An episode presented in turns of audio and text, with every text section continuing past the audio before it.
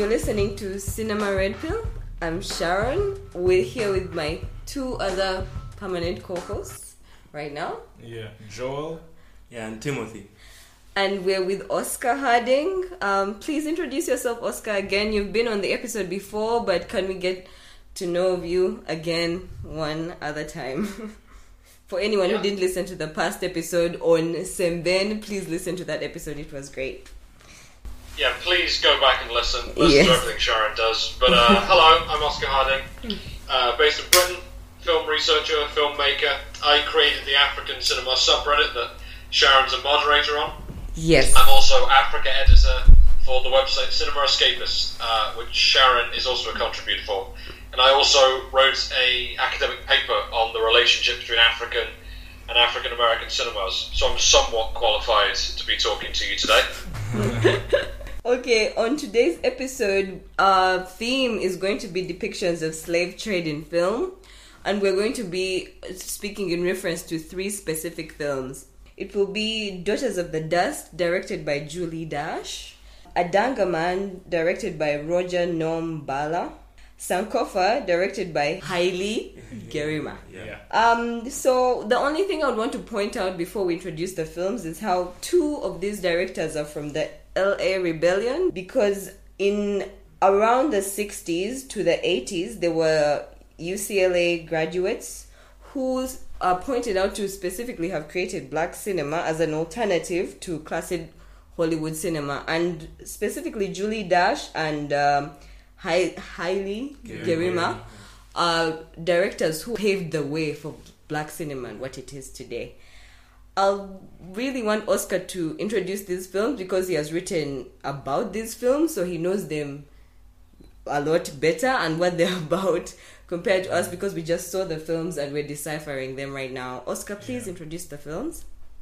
Okay, so first we have uh, Adanggaman. Uh, it's an Ivorian and Burkinabe film by Roger Gnoan M'Bala. I hope I'm pronouncing that right. and it depicts the true story of King Adanggaman, whose followers raided neighbouring villages to produce slaves for the European Atlantic slave trade.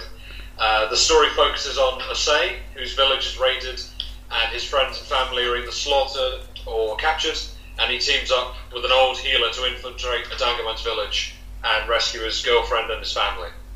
Then we have Sankofa. Uh, it's a 1993 Ghanaian and Burkinabe film, directed by Haile Gerima, initially telling the story of Mona, who is a, a vain, self-obsessed African American model, being photographed uh, provocatively. She is transported to the past to uh, the slave trade, inhabiting the body of uh, an African American slave called Shola on a southern plantation, and the rest of the story takes place in that plantation. And then we have Daughters of the Dust, which is arguably the most well known of the three films we're discussing. It's a 1991 film by Julie Dash. It was the uh, uh, the first film to be uh, directed by an African American woman that was distributed across the US on general theatrical release. Wow. And it depicts the last day for a large group of inhabitants from St. Helena Island in 1902 as they leave their Geechee culture on the Gullah Sea Islands to move to the mainland US for a better life. We see the spirits of the past and relatives of old uh, who were too old and set in their ways to leave the island, persuading uh, their friends and family to stay. So we see the various inhabitants and their links to the island and to their past. Okay. Thank you for that. So this this episode is going to be more free falling for us because usually I discuss film by film, but for this one we're going to uh, uh, put them all together and just try to discuss our theme about slave trade in film. Um, Oscar, I would I would like to have you start with a discussion, please. Sure. So, I mean, in very brief summary, uh, I feel like we're all going to be clashing on which of these films we like and which we don't. So, Definitely. Definitely. it is my it, it is my it's my favorite African movie that I've seen. It's the one along with uh, Ousmane Sembène's Black Girl. I'd recommend to anyone uh, who's trying to introduce themselves to African cinema. Sankofa, I have some real problems with on on a technical level, on generally every level, and it, I, I find it a very frustrating film just because of the potential behind it and because of what an important figure Haile Gerima is both for African and African American cinema. I argue that Gerima is the missing link, as it were, between African cinema and African American cinema. So to have a guy with a foot in both these cinemas discussing, uh, you know, a huge historical topic that unites the African continent and the African diaspora, it's a real missed opportunity because it starts off so strong and you're engaged from the start. But I think the single biggest problem was as soon as Mona, in the best bit of the film, goes underground to the fort and she's sort of transported back to the past and she's whipped and stripped and we hear her sort of howling as she's abused by the slavers. She's then transported, as it were, into the body of Shola. Yes. When actually, if you had seen Mona on the plantation, you know, considered as a madwoman, sort of Yeah. talking about how she came from uh, the future and how things are different for African Americans and how they're also not different at all. Yeah. It would have given it, it would have been more profound, it would have been more engaging, but instead it feels like the bookends of the film, which I think are the best parts of the film, and it just becomes a very generic uh, film about life on a plantation, which has been done better in films like uh, 12 Years a Slave and TV shows like Roots. Yeah. Yeah, but also also disliked uh, Mona's character for that reason. Is she was so she was just more of an observer. She didn't have any. I, I guess that was a stylistic choice, but she was just an observer. She didn't really have that much impact on the story. And I had the same issue actually in a Adanggaman. Oh no. Yes, with Osei. Osei's character started to annoy me after like the setup, where I enjoyed his whole deal where he was like fighting with his father. I wanted to marry this girl, but beyond that, interesting things happen to the people around him, and he's just sort of floating around and watching it happen. He's always just sort of floating around, and he has this weird invincibility where he's not being killed by people and not really being thrown into harm's way, then you slap a credit on at the end saying, "Oh, he became a slave." and yeah, I sort of had issues with that, which is why Daughters of the Dust was my favorite. Had a wide cast of characters, and everyone was doing something. They're doing things in the movie, so I was infinitely more engaged when No, they when they came into conflict with each other, and I was more su- sucked into the story. But like now going back to Sankofa, even what what's the name of the woman Mona Shola, becomes Shola. Shola, yeah. Shola is also sort of an observer. Yeah. I mean, yeah, they paint her as yeah, she's a victim. She's getting you know raped by this dude on the farm. Then her whole deal seems to be she's in love with this other interesting guy from the West Indies. And then you have uh, Nunu, uh, the the mother character, and her son. That's a more interesting story. So Mona and the person she becomes are really pointless to me. I agree with your idea. When when when they set it up, I thought she was going to proper get transported into the past. It was sad yeah, they it was, missed that opportunity. Yes, yes. It was Because properly I- I think- it was- I think it works because probably, like as you were saying, them being observers in both Adanggaman and uh, Sankofa, yeah, I think it probably they're trying to show that helplessness. I think because even if even if Mona went in the past and she knows she's an African American and she well spoken, well educated, she's not going to confuse convince those other people that she's anything else. Probably you get. yeah, yeah. She's still just a slave. I wish I'd seen Which- her battle with that a Yeah. bit. And again, the thing, and again, five the thing you're saying again of her being more of an observer, I feel she was heavily. I think she was numbed to everything around her. I Yeah. think I think which is a big part of slavery. There's this indoctrination, and your, your spirit is basically broken, and you're just this shell of who you used to be. Another thing I also like, my problem usually with slave films, usually slave movies involving slavery, is like usually this like say Amistad Mm. there will usually be this Djimon Hounsou character who's going to stand and be that light in all the darkness, which really wasn't the case. Probably the, the character is based on a true person, yeah, but in general, Mm. these people were really helpless, and I think having a person like guys like Nat Turner, those kinds of people were very few and apart. hmm Most of the time, these people were just sedated and whipped, and But then, So- shouldn't the tragedy then come from having a character that's active and free will? And which is why I also enjoyed Daughters of the dust so much is how how they were reacting. They were calling like saltwater Negroes, you know, fresh off the boat. Saying they were speaking in African, how they're like trying to like slowly remove themselves from that African identity because they're sort They of were in an identity crisis, and that was entertaining to see. yeah. For me, this was a new experience in terms of seeing like the African identity slowly being stripped away across these three movies. You see the beginnings of it in Adanggaman, and then you sort of see the aftermath in uh, Daughter of the Dust. Yes. Then I think Sa- Sankofa is in somewhere in between. So I enjoyed personally Daughter of the Dust uh, the most because it was happening in that transitionary period where the Negroes are trying to be uh, gentrified and calling uh, Africa old African beliefs hoodoo and you know distancing themselves from uh, relatives like Bilal, uh, the, the guy who the, the last African to come off on a ship who was still a practicing Muslim. I found all those aspects interesting. How they sort of associated Africanness with something that was sort of primitive, and I felt as well helpless. It because the Africanness was tied to that history of slavery for them as well. So I feel like it was poisoned in their minds, and they sort of just wanted to run away from it, run away from that island, and start over again. So I, I felt this was a really, really powerful, powerful films. Yeah, um, and uh, something that is universal with these three films is they didn't really find an audience Yeah, Are you, because of distribution. are you serious? that that makes sense. And also, and also, the filmmakers themselves didn't make that many films. They are pretty much like, af- though though they're from the LA Rebellion, they're also pretty much like the Sembènes, whose films were far apart.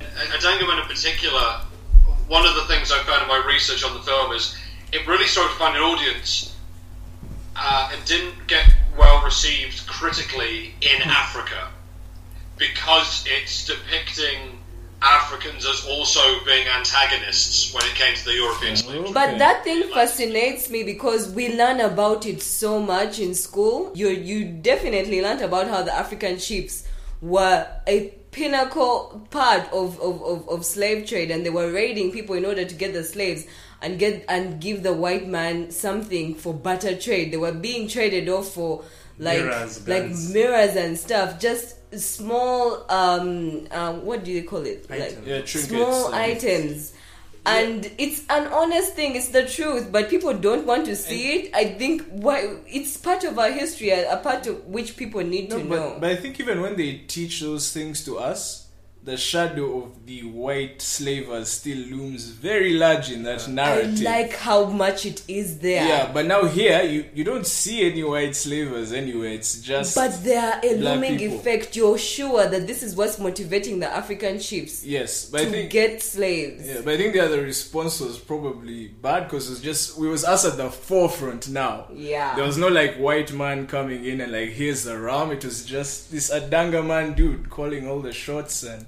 raiding these villages. So yeah, I can I can understand why people might have not taken to that very well, like having it prominent and out there and in the mainstream.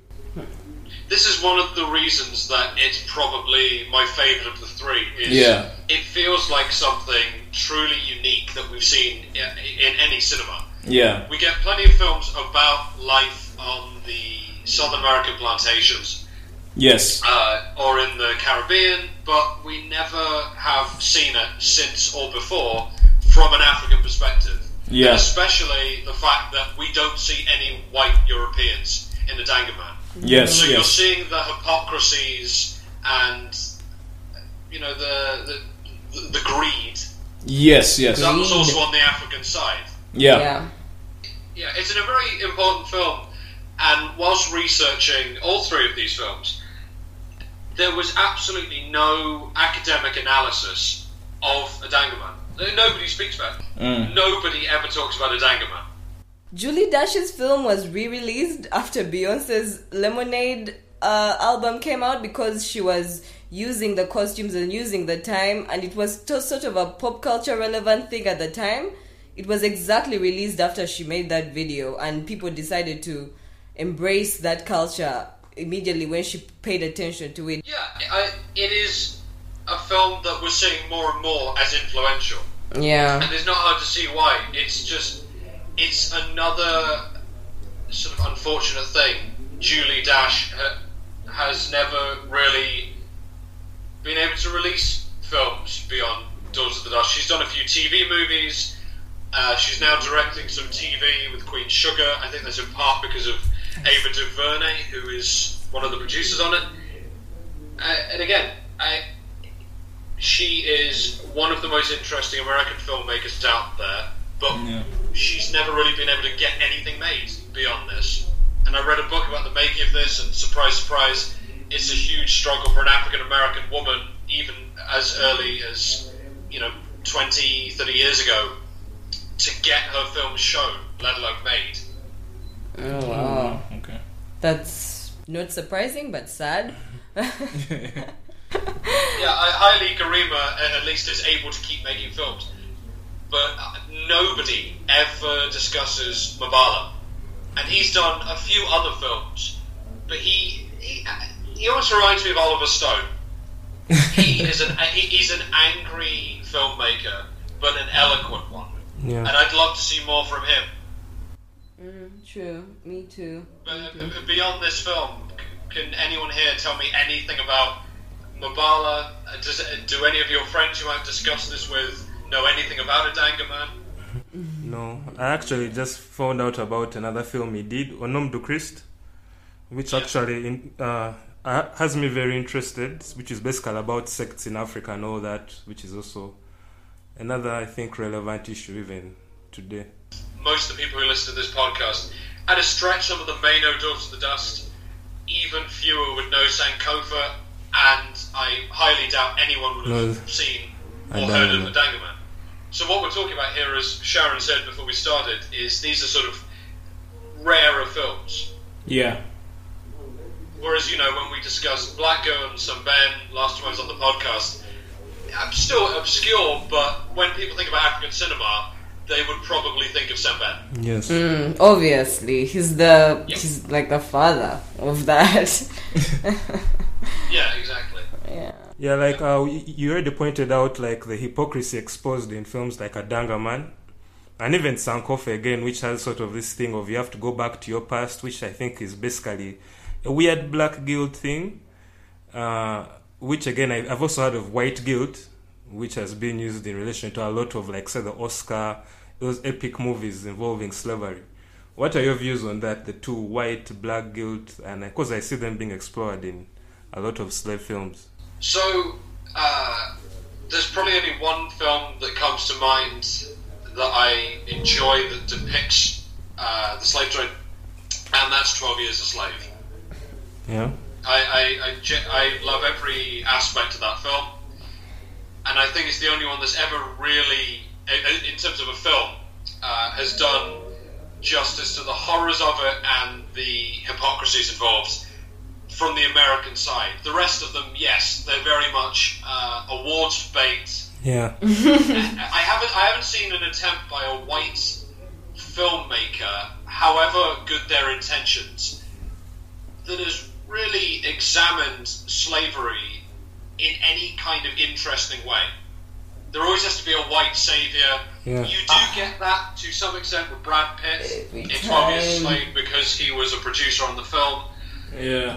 but it doesn't ever feel quite as ham-fisted as it does in other films. What about- slavery? I, I feel like we're yet to see a film made by a white European or a white American that has something interesting to say about the Atlantic slave trade. But I, think there is there is like a, a, a white Adanggaman or a white Sankofa out there somewhere from a white filmmaker who is willing to address their part in it Yeah. a- and their part in racial inequality. But I, I'm unaware of that sort of film existing. Maybe there is a film like that, but I don't know. True. I was having a conversation with Timothy on the way here. Um, I don't know if there's a word for it, but yeah, I, I, yeah, the the whole that, that whole era. Um, Haile Gerima strikes me as like a confrontational sort of storyteller. Anyway, like the way it begins, uh, you have this old guy, uh, the drummer, appearing and it's like this accusatory tone and saying return to your past return to your past it sort of sets it up in this sort of black and white way that i usually do not agree with at all um because whenever things are cast in black and white it sort of feels like oh you're pushing a certain agenda then you sort of lose me a bit which is why I prefer something like Daughters of the Dust, or even a, da- which sort of straddles the, the the line and sort of shows the hypocrisy that's going on on both sides. Um, It, it, it, it doesn't really, it, yeah, Adanggaman Yeah. doesn't really force a message on you. It Exactly. just depicts a certain era yeah, that would evoke discussion and anger. exactly. Again, Sankofa is just very, it just hits you over the head Yes, yes, Gerima's viewpoint and a message from Yeah. the start. It doesn't allow you to interpret it. exactly, exactly. So, I mean, yeah. So by the end, I was like, yeah, you've done all the thinking for me. Thanks. I don't. yeah, I don't think it's one I would be interested in watching again. But yeah, you're talking about the technicals. I really enjoyed the cinematography of it all, especially that opening scene in the dungeon. Really great use of lights, great camera work.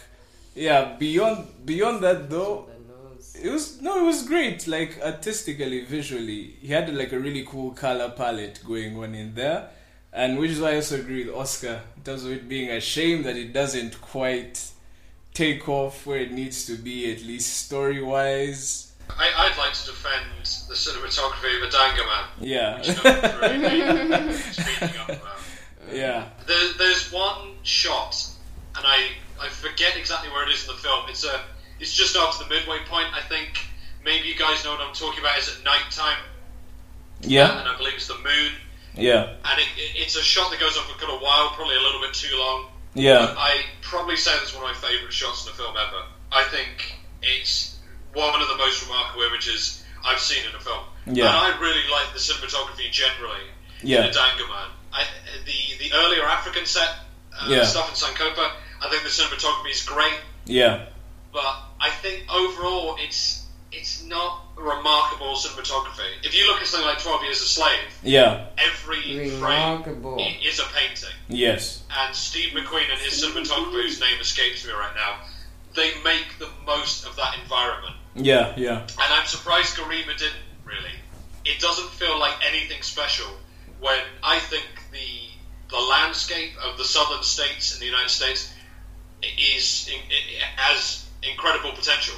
Yeah. He did sort of restrict the shots, like the frame. which I think again works It was with a the choice, yeah. No, I think it works again with probably the the whole claustrophobia because they always show them in the plantations when mm, she's it- called Shango and Shola have is it the eating there within the, within the plantation. Yes, they usually yes. have that claustrophobia. They don't show like there are very few shots of like the heels and all that, which I feel could have been a stylistic choice. Again. That's what I felt. It 'cause- might have been using the Yeah. little resources, resources that they probably had. yeah, but Yeah, but it worked. I think Daughters of the Dust is one of the best looking films I've ever seen. this is I true. the cinematography. Yeah. No, it's perfect. No, in, ter- in terms of even just the movements in every frame, the sort of like track. The camera tracks with like the with the direction the wind is blowing in. Like everything just flows beautifully. Everything is well paced, well edited. I loved it. It was very coherent. It was. It No, was. no, because again, speaking about camera movement, there was I think only one shot. I think that bothered me in Adanggaman. I think when uh, Ose is talking to this, the, I think the father of Naka, yeah. yeah, the older guy in the settlement there. There's this shot that the camera moves. Do you remember that shot? Yes. Yes. it yes, moves, yes. and I felt it was so unmotivated. It left and then just came back, and that's one of the times I was like, I just, it Yeah. was unmotivated. yes, it was an unmotivated camera move, but it's probably the only shot I had a problem with in the whole film. Personally, Joel, I really don't agree with you. Those movies were very incoherent. They are hard to decipher. Uh, Sankofa and Daughters of the Dust, those two films were very similar and they kind of drift away because all the stories are interconnected and you don't even have a character you specifically want to follow throughout the film. They're just throwing on you different characters and their stories and you're supposed to decipher their stories in the moment and it just doesn't register for me so those two films fail, failed for me in that sense in, as a spectator and it doesn't work. It do- just anyone who's listening, prepare yourself Mm-hmm. before you listen. But one thing that I think Timothy said is Mm-hmm. You were motivated to see the films again because they still stay with you. Yeah. And you want to see again what was happening, which Adanggaman doesn't have. Maybe because it's a simple story Yeah. and it's very straightforward. Yeah. There's like it's thinking for you. You just have an opinion immediately after. But this is an a the the Sankofa and Daughters of the Dust are films you want to see again and try to register even more. You're sure there's something you missed. You're sure the the director was pushing for something artistic and thematically relevant in the times, and you want to see it again. But they're hard. They're hard to watch. They're tough to watch for me. Both those two films. Mostly Daughters of the Dust. That film was very hard for me. Yeah, then I would, I would highly recommend you watch again. Daughters Yeah. of the Dust actually has a lot of characters you want to follow. So, Sharon, hmm what's your favourite of the three, and which do you think is the most, for your mind, is the most interesting or the, the best depiction or analysis of the slave trade? Definitely, my favorite is Adanggaman too because of the story it's telling, which is very unique and people don't get to see, and which is very true. This is not someone trying to make his own narrative about what happened. This is exactly what happened, and I was fascinated to see something we've learnt about extensively but didn't register, and being able to register it when I'm older now. So it, it worked for me highly and I enjoyed the story. I really enjoyed that there were women warriors. There were things that were actually surprising me in the film, what he chose to do. And they were, And maybe he might have set it up just so that there could be um, uh, a sort of uh relationship between the two. But that, that narrative worked for me so hard. It, it, that film was enjoyable to watch. It was I felt like I was learning something, which is good too, and it was entertaining, which is great for any film, even a film that's about slave trade. And yeah, by far my favorite compared to Daughters of the Dust, its simplicity was pinnacle for me. I love that. I feel like films which try to sell a narrative with many stories tend not to register for me.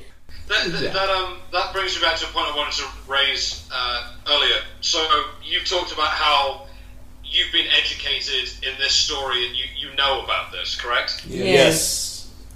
Yeah. So, at what age were you educated about this story, Very this young. history? Very, very Okay, young. so- Because we learned this in primary, which we were about eight. Yeah, no, yeah. No, so- no, probably.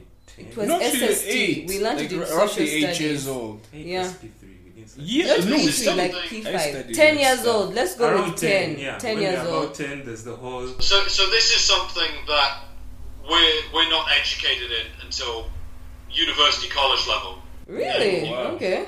Okay. Yeah. Um, I, I, I won't I won't do the whole quote. Uh, the Devil Finds Work by James Baldwin. Yeah. Yeah. Um, and I find it very telling because I, you know, I won't go off on a tangent, but as I'm sure you know, politically everything's very volatile in Britain right now. Yeah. Same thing here. Uh, uh, our, our- our leaders, certain people in the country, everything that's happening, it, it's it's operating out of an arrogance and an unwillingness to learn from the past. Sankofa, go back to which uh, that from which you came. It's the same thing happening here, Oscar, by the way. you should check the news. You should Uganda. see Uganda's news. You'll be amazed. I, I'm not. I'm not surprised. Uh, and you know, it's the same in America as well. It's an unwillingness to address the past, hmm which seems very timely. You know, I, I think um, th- there's a there's a discussion that 12 Years a Slave should be shown uh, uh, in American classrooms as part of the the, the curriculum. And do people Okay. agree with that? Uh, I don't think it, it really progressed. I know some people have even said it should be shown in British classrooms. Yeah. I don't know how far those conversations went, but uh, I, I would agree. There's just a, there's an unwillingness to educate and address this at a young age when it's going to stick. So if you're learning about this at an older age and you're watching these films when you're older, in some ways you're already set in your ways. Yeah. You're unwilling to learn. and I think this is part of the problem, just politically. And again, I can't speak entirely for America. I certainly can't speak for the, the situation in, in Uganda. Yeah. But uh, again, nobody really saw Daughters of the Dust upon its release. Nobody knows Adanggaman, uh, and the same for Sankofa. So these are films people should be talking about, Yeah. Even if they're not the best films. Like I'm not a fan of Sankofa, but they're interesting, Yes. Yeah. and I, people should be seeing these as opposed to, um, oh, I don't know, uh, Amistad. I Amistad. I don't like that movie. You know, a, a film about slavery that doesn't really have anything to say about slavery other, apart from, oh, there's a white savior, wasn't slavery terrible? Yeah. Without actually taking responsibility. yeah. Yeah, not all whites are bad. Is generally the Yeah, sort of The message in those films. Yeah, yeah. there's a one white guy that rises and And they make a big Yeah. deal out of, say, the revolt on the ship, yeah, yeah. ignoring And, the I fact mean, that there was a crime these, before All these that. films that we're discussing, this is just my theory. yeah, I, I, I believe that starting with Daughters of the Dust, they represent a second phase for both African and African American cinema. So I believe that both cinemas, as they were, are pretty much founded in the 60s, yeah, uh, the 60s, 70s. So I believe African cinema truly started with Black Girl, and I believe African American cinema truly started with Killer of Sheep, Ah. which is a lot later, sort of, you know, mid 70s. Charles Burnett. If you haven't seen Killer of Sheep, I'd highly recommend it. Okay. Um, Uh, but want, but uh, these are films. These are films that had to raise their voice to be heard. So they're films that introduce and announce themselves to the world. Daughters of the Dust, Sankofa, uh, Adanggaman, they're part of a second phase that take responsibility for the past and are actually willing to be introspective. You know, so the African role in the slave trade, uh, the African American legacy, and how African Americans sort of interpret their legacy, and and sort of overcoming the misleading representations by white Westerners up to this point. Uh, it's not just. It doesn't just have to do that. It doesn't have to. These films have to exist just to go. Oh, we're different from the way we've been depicted by white filmmakers.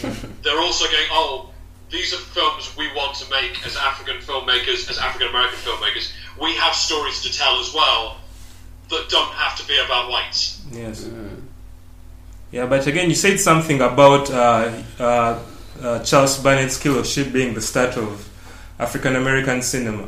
Don't you think it was probably the start of the more conscious cinema like Daughters of the Dust? Because I'm sure before that there was blaxploitation stuff, the shafts and the like.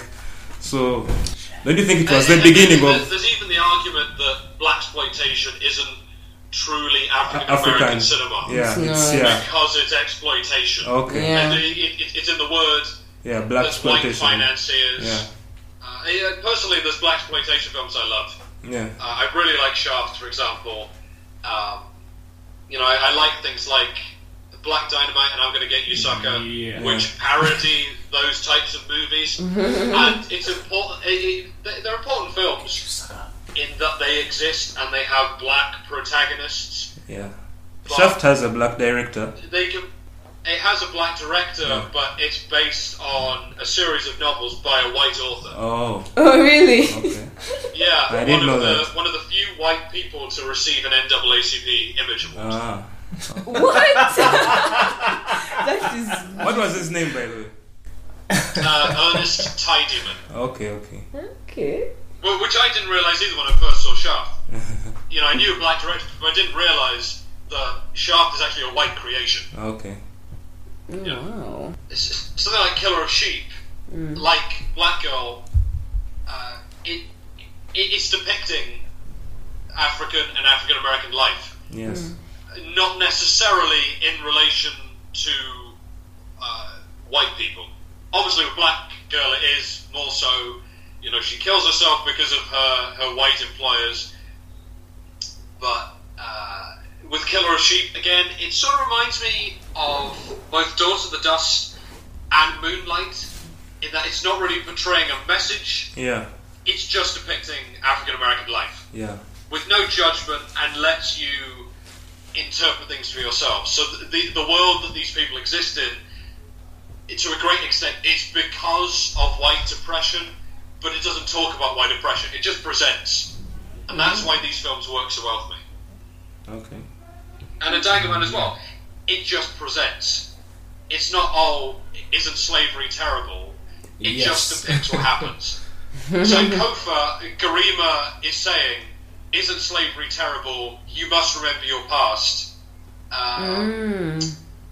Yeah. Yeah, but what about what do you think? Uh, if if so, we left the old enslaved narrative. What what do you think about more movies being made about say modern slave? Don't you think that's the way to go? Should we, as as they were saying in the movie, always go back to our past, or, should, or is it something we should let go? of? No, we can't let go of it. The thing is, uh, of the African films I've researched, not a lot of them seem to address the past, not just the slave trade, Yeah, but in general. yeah, and don't directly tackle both colonialism and also, more importantly than that, um, a, a, a pre-colonial history. exactly. I think that's the biggest Yes, problem yes, yes, yes. because I think Yes, I think. most of our history, the one at least people study in school and all that, usually begins with the coming of, say, the British. You get. Mm. There's not really a lot of history that was. I don't know if it was destroyed or probably, but there's not really that much history. Just myths, maybe Actually, in don't oral. know do you- much at oral all tradition. before you, the you know they colonial stopped system. teaching the oral tradition Yeah. stuff? Yeah, Some they of- removed it from syllabus. Really? Yeah, Yeah, like they used to teach us like uh, the creation myths. legends and African myths and stuff. yeah from different tribes, but it's no longer a thing. They're going for a more Western curriculum. Yeah. Mm. Well, then it, it's sort of going back to the British problem. Yes. Yes. Two things we never, two things we never discuss to any great extent when you're younger Yeah. are colonialism and slavery and our role in it. Oh. And What? enough, we don't. Yeah.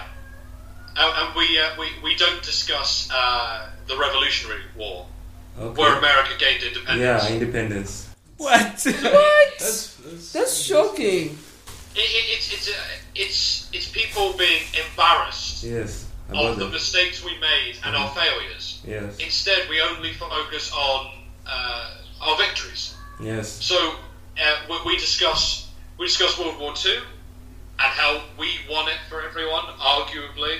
Yeah. Try, So that's what they always bring up, and they also talk about our separation from the Catholic Church Yeah. and the foundation of the. Church of England. Yeah. So What? only ever talking about victories and success That's obnoxious. means we don't address when we failed or when we've made mistakes or committed atrocities. Yes.